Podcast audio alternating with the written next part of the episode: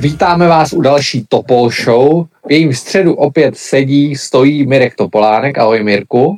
Ahoj. A protože dneska to je velikonoční speciál a my s Mirkem se ukrýváme v azylu, eh, tak je tady s námi i náš kolega Honza Palička. Ahoj Honzo. Ahoj Michale, ahoj Mirku, vítám, vítám, ahoj Honzíku. vítám sebe tady v třech chlapech v chalupě a třech chlapech v Topol Show. Takže já bych to odstartoval, jako, jakožto jediný člověk v současné chvíli v redakci tady z tohohle z toho našeho tria. Máme tady Velikonoce. Mirku, myslíš, že tyhle Velikonoce jsou šťastné a veselé s naší vládou druhé lockdownové Velikonoce? no, eh, tak já pokládám eh, přání eh, Andreje Babiše ke šťastným a veselým Velikonocům jako mimořádně velkou drzost a pro nás katolíky dokonce urážlivou.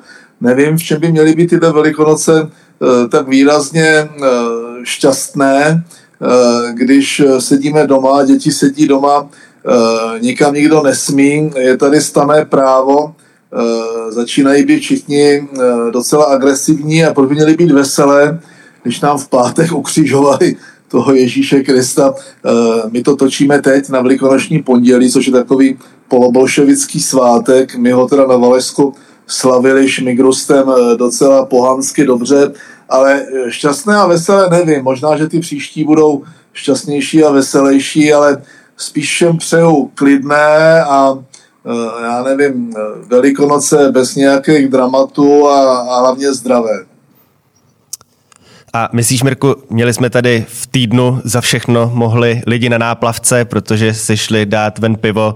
Blatný tady sakroval, že lidi se neumí chovat a že žádný otevření Prahy a Prahy východ, Prahy západ nebude, protože by Pražáci, co se neumí, neumí chovat, by jezdili do ostatních okresů šířit věr navzdory tomu, že podle chcíplýho psa máme v Praze nejlepší čísla.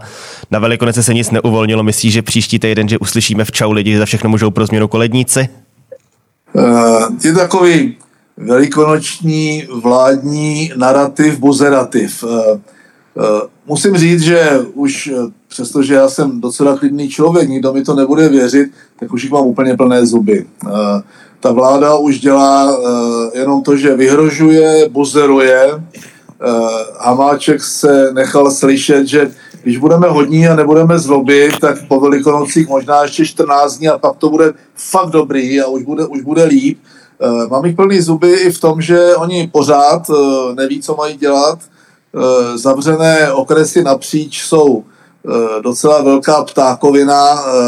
Já ty čísla nevidím. Já rozumím tomu, že zavřou okres, jako třeba zavřeli Chebsko. Kdyby ho zavřeli o tři týdny dřív, tak tam nebylo těch 190 mrtvých jenom v Chebu.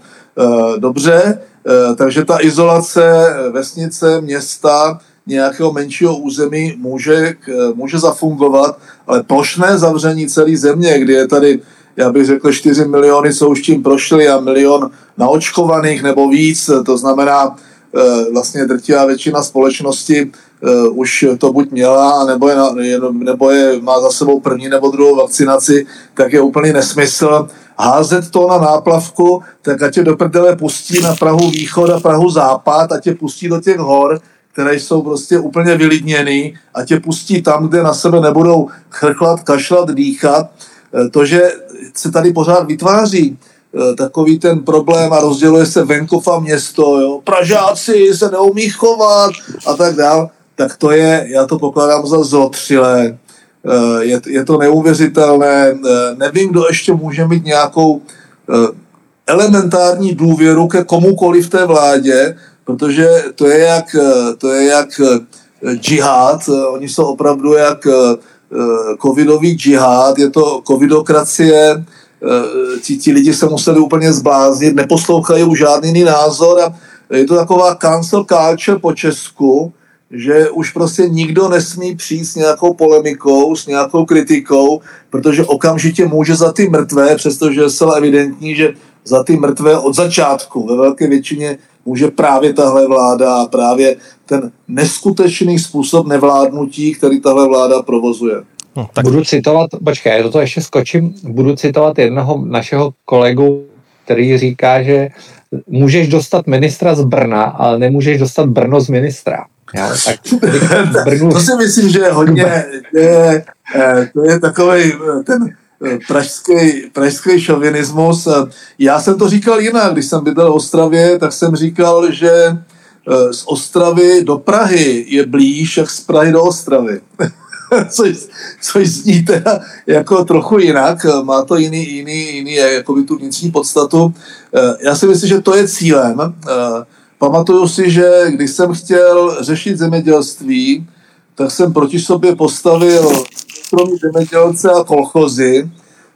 Když jsem chtěl řešit zdravotnictví, tak bylo nejlepší proti sobě postavit privátní doktory, Eh, komoru, eh, farmaceutické společnosti a tak dál. Dopadlo to většinou naopak, že se všichni spojili proti té vládě. Jo. Ale eh, rozděla panoj, takže rozdělit tu zemi na bohaté chudé, na, na venkov a město, na staré a mladé a tak dál, je, je opravdu jen způsob, jak tahle ta vláda Eh, chce jakoby přes rozdělenou společnost to zvládnout. Já doufám, že ta rozdělená společnost se tentokrát taky spojí proti vládě. Tak to vypadá, že vláda je ten, kdo si koleduje o těchto velikonocích nejvíc, aby to byly její velikonoce poslední. Pojďme dál k muži v čele vlády Andreji Babišovi, který teď projevil mimořádný diplomatický talent při vyjednávání o rozdělování vakcín v Evropské unii, což skončilo tím, že těch vakcín dostaneme míň, než jsme jich dostat měli. Co na to říkáš, Mirku? vakcinační diplomacie Andreje Babiše, to je černá můra. No, obecně teda, eh, to je člověk, který se vyznačuje tím, že eh, že přečetl méně knih, než kolik napsal. No, to tak, jako, tak, takže žádnou. Já ho pokládám, já, no, ano, žádný. Já ho pokládám za nevzdělaného a i v té diplomaci naprosto neskušeného. A teď už jenom váháš, která z těch variant platí. Jestli on je fakt tak samolibý, a, a mesiářský, nebo je fakt takovej blbec a je tak strašně neschopný, anebo opravdu e, poslouchá toho Zemana, který ho vydírá a vlastně e, dělá jakousi hradní diplomaci vynucenou, protože e, loni v květnu nám říkal, e, když, když šlo ty nejpostiženější země, my jsme COVID, my jsme byli prostě nejlepší, tak jim všem říkal, no my vám nemůžeme nic dát, sami máme málo, sami máme málo. Eh, teď Dubnu, když eh, naskočil jako užitečný idiot Kurcovi na tu jeho, na tu jeho vakcinační hru, a Babiš má jedinečnou schopnost se připojit vždycky k těm, k těm kteří jakoby zlobí, protože má pocit, že tím ukazuje jako tu svoji sílu, že, že vlastně tím ukazuje, že se umí spojit, tak jednou se spojí s Orbánem v docela diskutabilním boji, po druhé se spojí s kursem. Výsledkem, že to, že nejenom, že nedostaneme míň, jak jsme měli dostat, a že dostaneme ještě míň, protože nám to krátili. A on teď říká, no tak oni, ta Evropa se na nás vykašlali a a tohle a není tam ta solidarita a, a já nevím a tohle. No to je tak strašný. A ta třetí varianta, kterou jsem naznačil, že, že začne říkat pod tlakem Zemana a možná Primoli a těch, kteří jsou na tom zainteresovaní, eh, že nás ta Evropská unie vlastně tlačí k tomu sputniku, tak to je, to je něco tak neuvěřitelného, že já už tomu se, to, zaprvé se tomu nedá smát, protože to, eh, to je, to postihuje vlastně tu společnost. Já jsem minule říkal, že nakonec ten Sputnik nemusí být tak špatný, ale budeme hrát tu kremelskou hru té vakcinační diplomacie podle ruských not a ne podle těch evropských. A cíl té Evropské unie, myslím, myslím jakoby svým způsobem někdy to nejhorší, tak eh, nestojím o to, aby, aby se rozpadla, nestojím o to, aby, eh, aby eh, aby přes tyto aktivity, ať se jmenují vakcína nebo cokoliv jiného, jsme ji sami rozbíjeli. No a sociální v tom hrají úplně tradiční roli. Eh, ti teďka jedou eh, pravicový virus a jedou opozici ve vládě, takže Babiš se tváří vlastně jako opozice vůči vlastní vládě. On říká, oni zdravotnictví a oni na, na těch ministerstvech to dělají špatně, tak ČSSD teďka před volbami bude hrát tvrdě opoziční roli, e, budou se vymezovat vůči Babišovi a, a budou mu dělat dál tu rohošku ve vládě a budou mu všechno schvalovat a, a všechno mu dovolí a budou si myslet, že ti lidi na to naskočí, což se docela dobře může stát. Jo. Takže to je Já pro, mě, pro mě strašně No, Michale? Já ještě k to, tomu Sputniku, já jsem dneska čet úžasnou věc, že vlastně šéf toho, já nevím, té firmy, která vyrábí Sputnik, eh, odložil tu registraci u Evropské lékové agentury, aby mu ten Sputnik je tak dobrý, tak aby ho ty Evropani neokopírovali. Jo. takže, takže eh, já myslím, že se Sputnikem to bude ještě na hodně dlouho a já teda fakt jako pevně doufám. Jedinou výhodu, kterou, kterou měl Blatný, bylo, že fakt bránil a už asi končí, můžeme o něm mluvit v minulém čase, bránil prostě nástupu Sputniku. Jo, což teďka samozřejmě ve chvíli, kdy odejde, tak se jako nemusí úplně stát. Ještě já se, no. páno, pánové, jestli můžu, já ještě tady uh, doplním, že Babiš, jak si říkal Mirku, že mu lidi na něco skočej, takže teď to prezentuje vlastně jako své vítězství, že uh, vzhledem k tomu, že mu přislíbil dar Orbán, kurz a ještě uh, ze Slovenska, tak vlastně to vykazuje, že on vyhrál, protože s těma darama má těch vakcín o 10 tisíc víc, než to, co mu vytýkala ta vláda. Myslíš, že mu skočí na tohle? Já se bojím, že koblihy na to skočí. Už jsou všichni tak strašně Eh, strašně, eh, jak bych řekl, depresivní a eh, nevidí to světlo na konci tunelu, že on bude vytvářet pocit umělé naděje, v létě pustí do Chorvatska, jak říkám, a nakonec to může dopadnout a při té neschopnosti té opozice to může dopadnout tak, že on ty volby možná nevyhraje, ale on je moc neprohraje. Jo? To znamená, dělá to, dělá to tak nechutně, jo, že uh, já měl, nevím, jestli jste četli na aktuálně CZ uh, eh, můj rozhovor, uh, myslím si, že ta opozice nehraje tu svoji roli, už se dívají na volby, včetně Pirátů, uh, úplně rezignovali na jakoukoliv opoziční roli v této situaci, nechtějí si zadat, nechtějí si do toho připlést a já jim to budu vyčítat eh, stejně jako mnoho jiných lidí, s tím, že já na rozdíl od mnoha jiných lidí eh, nebudu volit samozřejmě ty strany té koalice, především Babiše, jako bych ho nikdy ani nevolil. Ale myslím si, že ta jeho taktika na tu krátkodobou paměť a vytvoření jakoby fiktivní naděje, eh, a to, jaký on je vlastně vítěz, jak je výborný diplomát a výborný negociátor, že ti lidi jsou tak strašně blbí a tak strašně nejistí teď, že mu na to klidně můžou skočit. No tak přejdeme na další téma. Zmínil si, že socani se teď staví do role jakési kvazi opozice proti vlastní koalici. Kdo šel ještě o krok dál, jsou komunisti, kteří teď po tom, co se odsouhlasilo, že armádě se vrátí ukradené miliardy, tak hrozí vypovězením tolerance vládě. Co to znamená a drží tím komunisty nějaká hrudá esa v rukávu?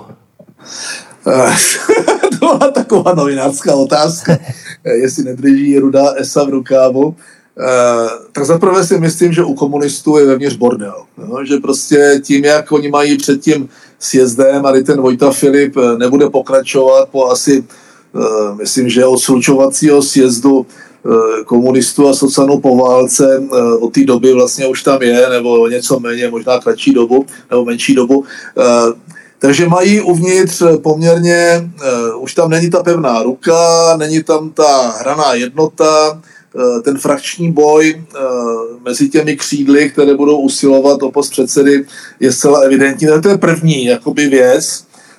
Jinak oni vždycky harašili závěrem, že vypoví toleranci vládě a vždycky to vyobchodovali. Můžou říkat stokrát, že nejde o obchod, ale v jejich případě jde jenom o obchod a podrželi naposled prodloužení nouzového stavu. E, za co pak to bylo, to, to se můžeme pouze, o tom můžeme pouze spekulovat.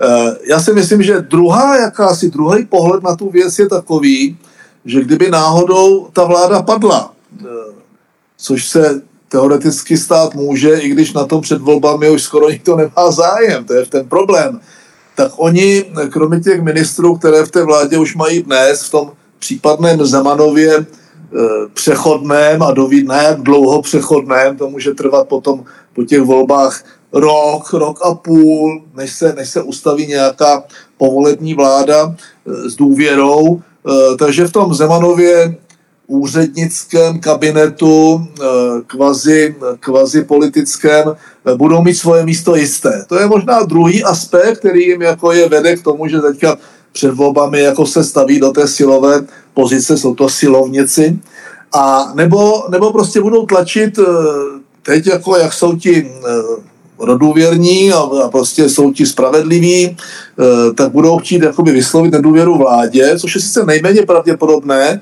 ale vzhledem k tomu, že na tom už teď nikdo nemá zájem a nedává to téměř smysl, tak budou tlačit na tu opozici, fakticky, že do toho nejdou, že vlastně o toho Babiše u té moci drželi oni, to ne my, to ne my komunisti jsme hráli tu roli prostě těch obchodníků, to vy, to vy. A budou dělat stejnou politiku, jako dělá Babiš, pro kterého prostě pražská náplavka, Eh, ty děti, jo, jak prostě představ si, že ti šmejdi by chtěli chodit ven, jako to je neuvěřitelný, tak ti komunisti budou hrát to tež. A teď jenom otázka, eh, kolik procent má která ta varianta, jestli tam není nějaká čtvrtá, kterou ani netušíme.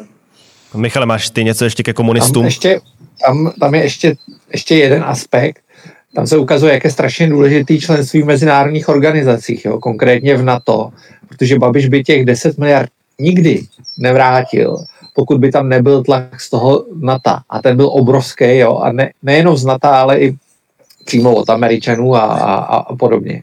Takže kdyby tady prostě nebylo to členství, což samozřejmě komunistům nejvíc vadí, tak on by ten šlip, slib pravděpodobně nikdy neporušil. Jo. Takže tohle je velký memento to je, to toho, jsou... že i to členství prostě je důležitý. Eh, s tím souhlasím, já nevím, eh, jaké body měl ten eh, vázací akt v Langley, který podepsal, když tam byl, když tam byl s Choudelkou, to netuším, bez, tak, bez taky něco slíbil. No, vždycky ten bílý muž z Washingtonu vlastně si to svoje, ať už se týká o biznis, anebo o nějaký jiné věci, tak si to vždycky prosadí. V tom se podobá tomu svýmu protěžku v Kremlu. No a já, já, myslím, že, já myslím, že to, co pokládá, jak říká Putin eh, ve svém slavném projevu, že největším neštěstím a tragédií 20. století byl rozpad Sovětského svazu, eh, tak eh, budou vyčítat Rusové, ti dnešní Rusové, nejvíc Gorbačevovi a slabému Jelcinovi to, že po pádu vlastně toho impéria pustil jakoby to NATO dále na východ – Eh, že vlastně připustili Rusové, že měli daleko lépe vyjednávat a daleko víc tlačit a hrašit závěrem, aby se, eh, aby se ta vitální hranice Severoatlantické aliance a NATO neposunula vlastně až na, až na úroveň Pobaltské republiky, Slovensko, dokonce, dokonce e, Maďarsko, Bulharsko, Rumunsko, e, Řecko. To znamená, to bylo Rusové velmi úkorně, permanentně se slaví, e, staví nebo snaží to na to oslabit a, a myslím, že s tím souviseli mnohokrát vzpomínaný radar v Brdech, který vlastně nejenom, že by posunoval tu politickou vitální hranici na to, ale díky té bázi, díky té základně v Brdech by posunoval i tu vojenský, vojenský aspekt Severoatlantické aliance a tomu už to teda Rusové zabránili vlastně v té putinovské době naprosto natvrdo. Takže toto je ta hra, myslím, že kdo to vidí jinak a pomíjí ten geopolitický aspekt, tak, tak je blázen. To prostě, to, to tak je. Já bych využil tady to, že jsme se tady začali bavit o NATO, o Rusku, eh, k přesunu na další téma, jako takový oslý můstek, a to na téma eskalace napětí na Ukrajině, kde Ukrajina začala mluvit o znovu sjednocení s Donbasem a hlavně s Krymem, což se Rusům nelíbí.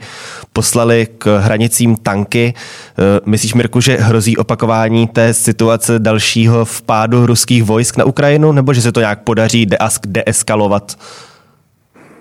Tak ten ten konflikt tam je, on přerostl vlastně do toho frozen konflikt, do toho zamrzlého konfliktu, jako je, jako je eh, Podněsterská republika v Moldavsku, jako, jako je Jižní Osety, Abcházie, nebo eh, jako byl vždycky svým způsobem Krym, tak to, ten zamrzlý konflikt může, jak se ukázalo na Horním Karabachu a nejde tak dávno, eh, může vyeskalovat do nějakého konfliktu, v kterém se Rusové zase budou tvářit, že nefigurují napřímo.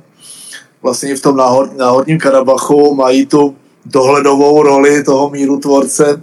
Eh, nicméně oni už Donbass nepustí a v žádném případě nepustí Krym, Eh, který, eh, který pokládají to Chruščevovo, eh, já bych řekl, sebespitovací darování Krymu Ukrajině po té obrovské genocidě, kterou tam on mimo jiné způsobil a která, která znamenala prostě asi 3 miliony mrtvých, tak oni ten Krym nepustí, mají tam sevastopolskou flotilu, dneska už postavený s propojením, oni tím blokují celý Mariupol, vlastně celou tu úžinu celou tu, celou tu, celý ten záliv mají absolutní kontrolu nad tím územím a perspektivně blokují vlastně i přístup k Oděse, případně až do Kerče a dostávají se tím vlivově do Černého moře, to znamená nepustí v žádném případě a to, že, to, že teď Eh, reagují tím, tím způsobem, tak řekněme si, co se stane.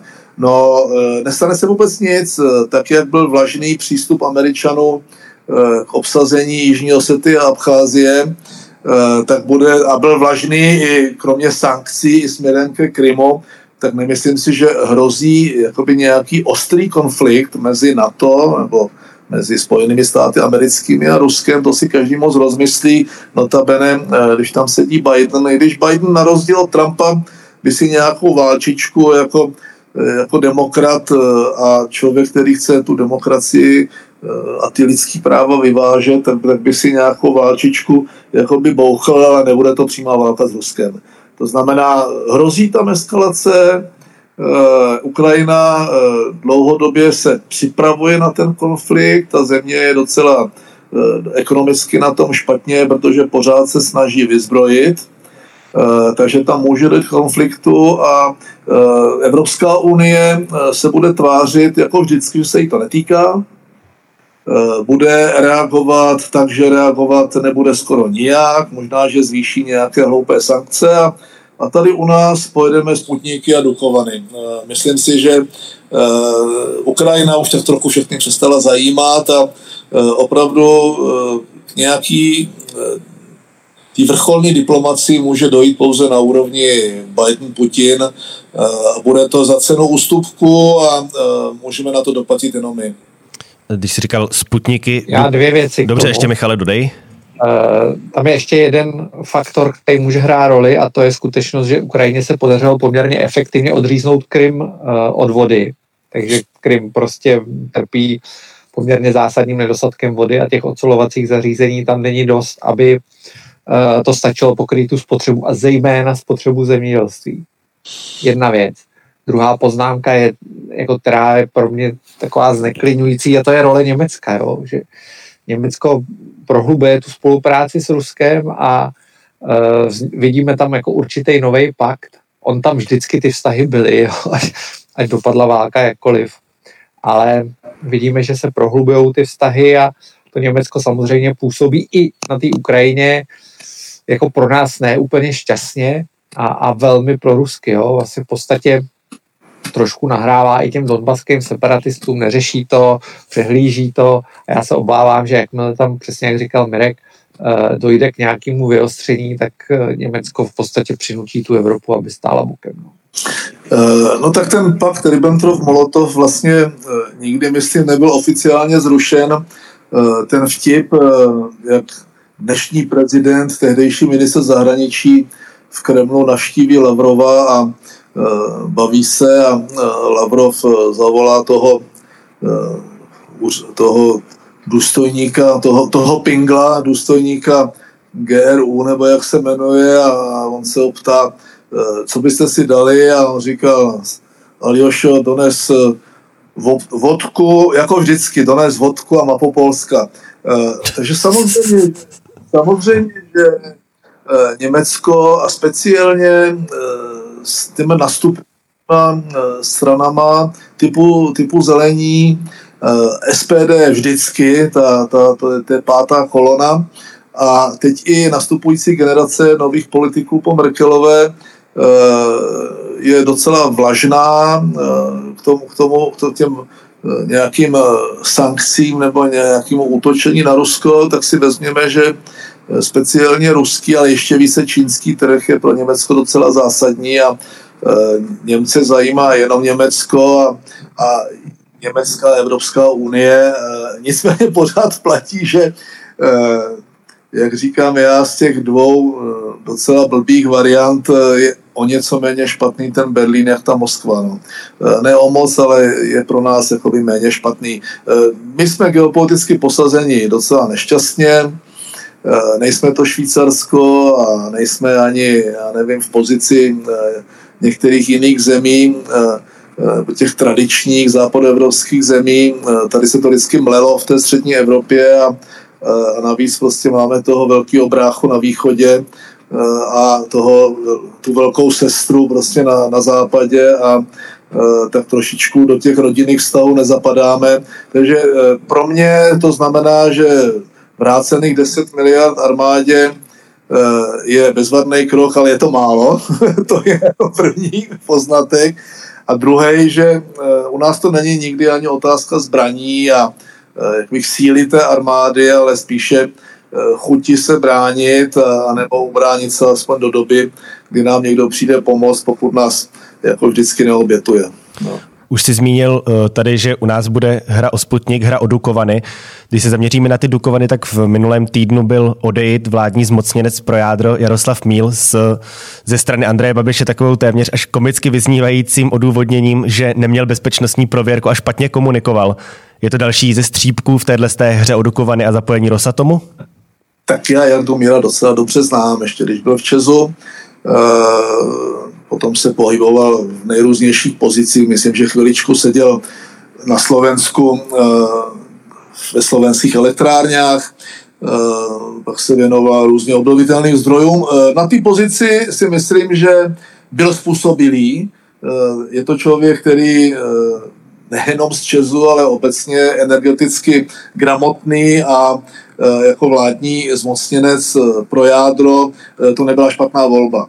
Eh, to, že byl odejít tímhle způsobem, kdy Babiš nemá lustrák a teď je mi úplně jedno, že ho nepotřebuje, eh, Minář nemá prověrku, kdy, kdy vlastně eh, slovo prověrka je asi stejně zakázané v té vládě, jako bylo zakázané slovo dotace, tak samozřejmě, že to je účelový odchod, tak jak Blatný je nepohodlný v tom, že chce standardní mechanismy, nemusí ho mít rád, může, může, může to dělat blbě, je to takový, eh, už dneska působí téměř jako eh, poloautista, protože vlastně kdyby měl, i kdyby přesně věděl, co má dělat, což nevím, jestli ví, tak mu to, tak mu to ta věrchuška nedovolí a speciálně ten Babiš, tak ten Míl se dostal do podobného soukolí. On prostě tak trochu chtěl, aby to proběhlo standardně. Jo a tahle vláda nic standardně neudělá. Eh, tlak Zemana eh, s tím, jak mu se krátí čas, eh, speciálně v tomto ohledu musí být velmi ostrý Zemana, Nejedlého a dalších celé té prokremelské partičky. To znamená, Milo začal být nepohodlný, tak Mouřenin splnil svoji roli, Mouřenin může jít a a teď můžu mít jakoby výhrady k němu nebo i k něčemu, co dělal, ale v tomto smyslu pro mě byl stejně jako je Dana Drábová eh, na své pozici, tak to byl člověk na svém místě se všemi výhradami a jeho odstranění znamená znovu uhlazení cestičky k tomu, aby to šlo nějakou nestandardní cestou nebo cestou, která nás může do budoucna geopoliticky poškozovat. Tam já ještě doplním, o co se hraje, jo, aby, aby to bylo jasný. Uh, tak, jak jsou ty podmínky té dostavby nastavené, alespoň do čas, nebo v současnosti, tak prostě nemůže vyhrát nikdo jiný než Rosatom. Jo, to je, tak je to jednoduchý. Prostě tak, tenhle ten typ reaktoru e, v podstatě dneska staví jenom Rusové, Číňani se toho neúčastnějí. Jedna věc. Druhá věc je samozřejmě ta vláda, proč to tak tlačí. Jo. Čím víc to bude vypadat, že to bude ten Rosatom, tak tím víc se tomu i té následující vládě bude, tím hůř se to bude rozhodovat, protože Rosatom samozřejmě může Česko poslat k arbitráži a my nakonec budeme, Rusáku může být úplně jedno, jestli to postaví nebo ne, protože si ty prachy pak vysoudí na arbitráži. A to je jako vlasti, v podstatě vlasti zrádný chování, jo. prostě vystavovat ten stát takovýhlemu nebezpečí, to je téměř neuvěřitelné. Já si myslím, že novináři by se na tohle měli zaměřit my to už jsme to psali několikrát, prostě ten, tak, jak je ta dostavba teď nastavená, tak ji vyhraje Rosatom. O nic jiného v podstatě nejde. No, já to jenom prostě mimo si říká, že... Povědej, no, povědej. Já to jenom doplním tím, že uh, Rusové samozřejmě nemají jedno želízko v ohni. Uh, pokud nedostaví jádro, tak pořád jim tady bude dobíhat samozřejmě uh, ty bloky v Duchovanech a ještě docela dlouho Temelín, do kterého do obou těch jaderek dodávají palivo. Mimochodem, protože Westinghouse eh, nebyl úplně schopen garantovat dlouhodobou kvalitu, protože to bylo pro něho docela anomální dodávka. A když to nebude jádro, no tak to bude plyn. A ať si říká, kdo chce, co chce, že ten plyn je taky fosilní palivo a že to je jenom dočasný substitut za uhlí a že v roce 2050 už tady nebude, no tak tady 30 let a spíše víc a když to nebude plyn, tak ten Rus bude připravený na dodávky, eh, já nevím, eh, takzvaného čistého vodíku, teď nevím, jestli je to modrý, žlutý nebo fialový, oni to mají nějak označený. A fakticky, fakticky ta závislost tam zůstane a nebude teda jenom na Rusku, ale i na Německu. Nevím v té, v té dané chvíli, co, co, je, co je významně horší. Takže kdo, kdo si počká, ten se dočká ta energetická závislost, která vede k určité ekonomické závislosti, a tím geopolitické závislosti je na snadě. Eh, my jsme měli přebytkovou, eh, přebytkovou energetiku, docela robustní a byla to jedna z našich mála výhod, že jako země, která nemá moře a která nemá já nevím, vysoké hory, ledovce, moc prostoru pro větrné elektrárny a málo slunce, eh, má v tom základu jakousi jistotu a to bylo právě, právě to jádro a Eh, ta situace se bude postupně i s tou dekarbonizací měnit k horšímu. To znamená, můžeme čekat nějaký blackouty anebo zvýšenou závislost a zvýšený tlak, tak jak jsme ho zažili za bolševika. Pojďme na další téma. Tady společně se tady zamýšlíme, hledíme do budoucnosti. Kdo hledí do budoucnosti, taky jsou Piráti a starostové kteří pomalu a jistě začínají představovat, eh, koho by rádi viděli na ministerstvech, až se dostanou do vlády.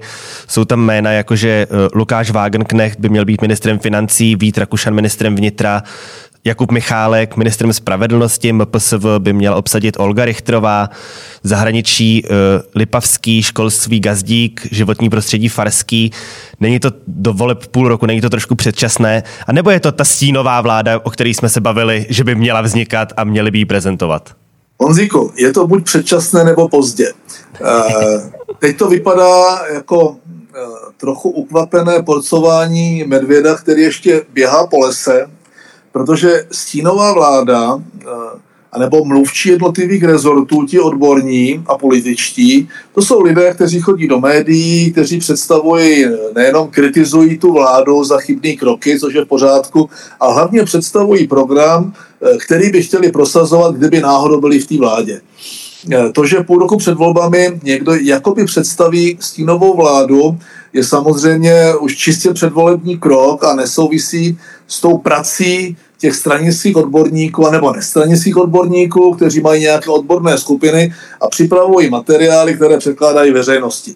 To, že ale to, že to představují Piráti půl roku před volbama a stan, je samozřejmě typická účelová věc a, a to musím říct, že mě, na ty jména teďka to ne, neberu zase úplně úkorně. E, myslím si, že jako po Zemanovi nemůže přijít snad horší prezident, e, tak po těch ministrech, jako je Šilerová nebo, e, nebo e, multiministr Havlíček eh, nemůže přijít nikdo významně, významně horší, takže já ty jména nechám stranou a jde mi o tu praktickou stránku. To, to není stínová vláda, je to porcování medvěda. Mě na tom samozřejmě děsí, já jsem dlouhodobě tlačil ODS a e, za mě to tak bylo, e, aby měla stínovou vládu, protože to není ani o tom, že by tím demonstrovala. Ona ti zaprvé demonstruje tu pozici, my jsme připraveni, my jsme ta záloha, my jsme ta alternativa, ale za druhé se jim daří, ať už na bázi stranické nebo nestranické odborné, dávat dohromady týmy. A já neříkám, že to nemají, jo? ale ta institucionalizace v té stínové vládě dává možnost i těm médiím si šáhnout pro toho stínového ministra. Pro toho, pro toho člověka. To znamená, a může i ta opozice v tomto smyslu po těch médiích vyžadovat. To, co se úplně neděje. Jako, jako úplně bizarní pořady, kde sedí Šilerová, Havlíček a ještě nějaký ještě nějaký socán. To je prostě něco, co by, co by prostě dřív nebylo možné. Tam by seděl ten premiér in power a, a proti němu seděl ten prime minister to be, to je ten, co půjde do voleb a chce být premiérem.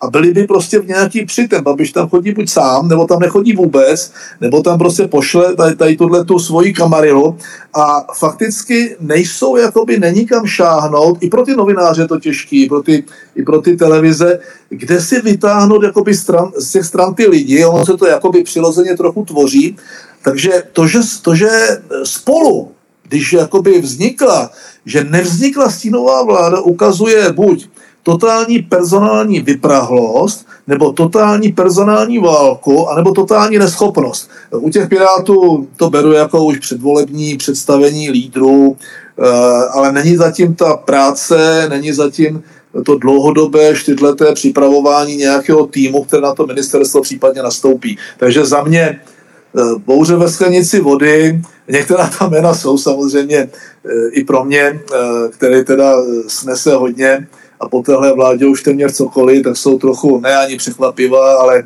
asi ne úplně změna výrazně lepšímu a nemůže to být horší. Michale, máš ještě něco já by, tady k stínové pirátské vládě? Já by, já by, já by Andrejem Babišem tak bych byl hodně spocený, když jsem viděl ty jména, protože uh, Lukáš Wagner jakožto auditor na ministerstvu financí, to, to si myslím, že asi nechtějí. Uh, ani si to radši nepředstavujou. A Jakub Michálek na spravedlnosti, to vypadá taky velmi jako jakobínsky, takže bych čekal no, opravdu velkou... ruce. No. Jo, já si myslím, že, že tam že je zjevný, a to se stalo i v Praze, že prostě Piráti nějaký čas stráví uh, prací v těch archivech a, a, a uvidíme asi věci, které jsme ještě neviděli, takže já bych byl opravdu hodně spocený. Ještě co mi to jako přišlo, uh, že stan a Piráti si budou nárokovat ty nejlepší rezorty zcela zjevně a, a, a na spolu je to podle mě i trošku nátlak, aby spolu představil taky nějaký silný jména. Dobrý tak za mě. V podstatě, v podstatě tomu rozumím politicky, no, je to strategicky, je to, je to přesně, je to taktický, taktický, taktický manévr a velmi dobrý. Tak náš čas se pomalu tady chýlí ke konci, pojďme ještě v pár větách na poslední dnešní téma a to milion chvilek pro demokracii dopadl 6 miliony korunek pro Mikuláše Mináře a jeho lidé pro, které si rozdělili z transparentního účtu. Co na to říkáš, Mirku? Tak za prvé, že ten účet nebyl transparentní, to je možná první poznámka. 6 eh, milionů pro, eh, pro miliony chvílek eh, poezie, je, to, tak ne, to nemohlo dopadnout jinak. Myslím si, že podobně bude fungovat přísaha, že ti největší bojovníci proti korupci a pro transparenci se nakonec ukážou jako typičtí tuneláři. Už jenom, jako, když někdo dneska kandiduje v prezidentských volbách nebo do, do jakýchkoliv voleb, Eh, tak musí mít od jisté doby transparentní, pořád musí mít transparentní účet, to financování se samozřejmě kontroluje dlouhodobě, ale pro ty volby speciálně uzavřený, transparentní, se všemi jmenovitými dárci, eh, se všemi nacionálemi těch dárců, eh, musí být využity jenom na to, na co využít a tak dále a tak dále. Jako člověk, který tři roky po prezident, neúspěšné prezidentské volbě teprve nedávno ukončil řízení úřadu Eh, pro dohled nad hospodaření politických stran a hnutí a zaplatil dvě pokuty, protože ta pochybení tam eh, evidentně nějaká byla a některá, která sice si myslím, že nebyla, ale, ale to nevidím se jako s někým hádat, tak to, že někdo udělá vedle toho už to, že je to hnutí, jo, lidé pro OK, jo, není to strana, není to úplně standardní. A má to vedle sebe nějaký spolek, kde je jediným jednatelem ten minář, jo, ten čistý a spravedlivý minář, takových už tady bylo, tak přicházel Babiš. E, a tam se někde prošustruje 6 milionů a ten úřad na dohled nad hospodařením do toho nemůže. To není transparentní účet, tak ukazuje, že e, kromě neskušenosti je tam ta netransparence, a e, já jsem rád, že to lidi vidí. E, Minář dostal lidi na náměstí, to byl docela záslužný čin. E, myslím si, že tu vodu trochu skalil, ale v té zakalené vodě zřejmě se pohybovali ti tuční líni a takové ty sladkovodní rybniční ryby docela pohodlně a myslím si, že by to někdo měl šetřit, že by se mělo Eh, ten účet by se měl ztransparentnit a to tež platí pro takzvanou přísahu a ty eh, dneska nepřiznané dary, které, eh, které vlastně šlachta není ochoten rozkrýt. Je to, byl bych rád, aby to lidi viděli, aby si toho všimli, protože u těch takzvaných standardních politických stran, které měly v minulosti máslo na hlavě, včetně já nevím, ODS, i během, během mé éry, uh, už dneska si takové věci dovolit nemůžou a jestliže někdo vstupuje do té politiky už s tím letím, eh, tak je to, tak je to docela příznačné a ukazuje to, jak vlastně ta transparence a ta akce Čisté Ruce vypadá. Tak Michale, máš ještě ty nějaké slovo závěrem? Poslední uzavřu, uzavřu. Instantní spasitelé neexistují. Já myslím, že je zbytečný to zkoušet pořád dokola.